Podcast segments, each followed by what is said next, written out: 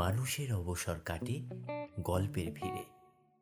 বিষয় যাই হোক না কেন, মাঝে মাঝে গল্পে হারাতে কিন্তু বেশ লাগে। মনের ভাবনার মাঝে, তাই ফিরছি আমি আর জি রূপন অজানা এফএমের হাত ধরে, যার কোনো ফ্রিকোয়েন্সি নেই। উত্তরবঙ্গের বিবিধ, জানা, অজানা স্থান ও তার ভ্রমণ অভিজ্ঞতা নিয়ে আমাদের বিশেষ নিবেদন, পাহাড়ি। তাই পাহাড়ির অজানা এফএমে আজকের পর্ব সূর্যাস্তের ইতিকথা। শুনতে থাকুন, সঙ্গে থাকুন। গল্পটি আমাদের দৈনন্দিন জীবনের ক্লান্তি কাটাবার এক প্রেক্ষাপটে তৈরি। পাহাড়ির বিকেল বেলার মিষ্টি সূর্যাস্ত উপভোগের এক ছোট্ট অভিজ্ঞতা আজ সাজিয়ে রাখলাম আপনাদের জন্য। সঙ্গে রয়েছে আমি আরজি রূপন। কিছু দিন থাকে, যেদিন মনে হয় ধূপ কিছুই ভালো লাগছে না। এর কারণ উদ্ধার করা কিন্তু কিছুতেই সম্ভব হয় না। বিকেলের পর থেকে হঠাৎ দেখি তেমনই এক চিন্তাভাবনা মনে দেখা দিল। কারণটা তো জানি না। তবে মন ভালো করার একটা ঠিকানা জানা আছে।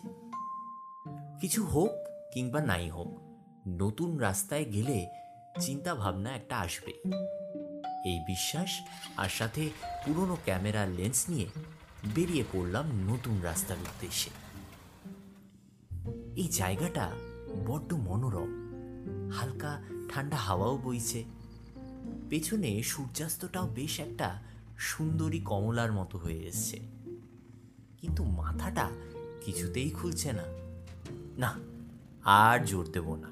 এমনিতেই মা বলে, আমার নাকি মাথায় তেমন কিছুই নেই। তাই বেশি জোর দিলে ঘিলুটা ঘুগনি হয়ে যাওয়ার সম্ভাবনা খুব বেশি। এইসব সাত পাঁচ ভাবছি, এমন সময় বাইক থেমে গেল।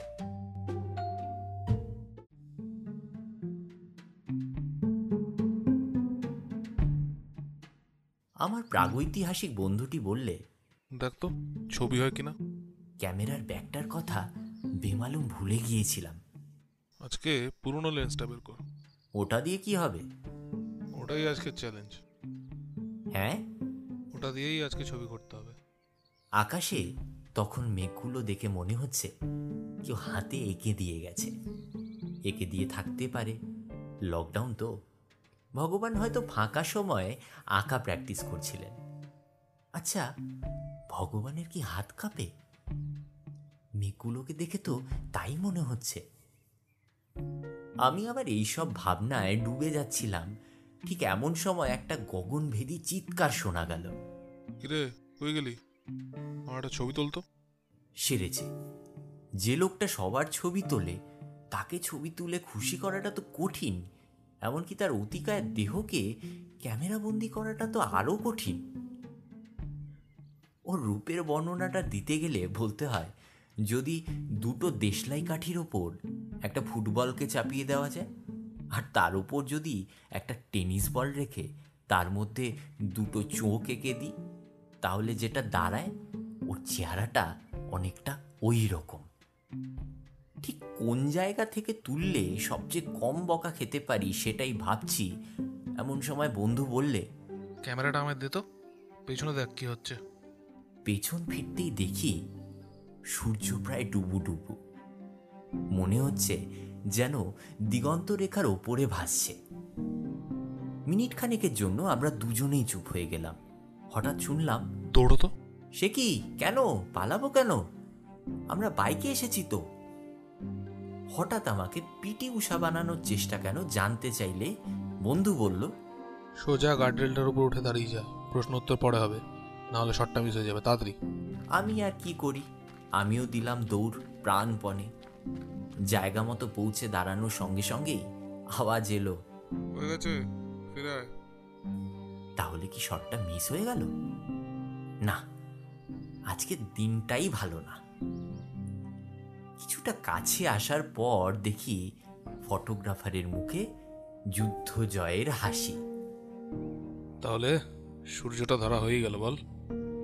ছবিটা যখন দেখলাম তখন সারা দিনের সমস্ত মন খারাপ কেমন যেন উধাও হয়ে গেল।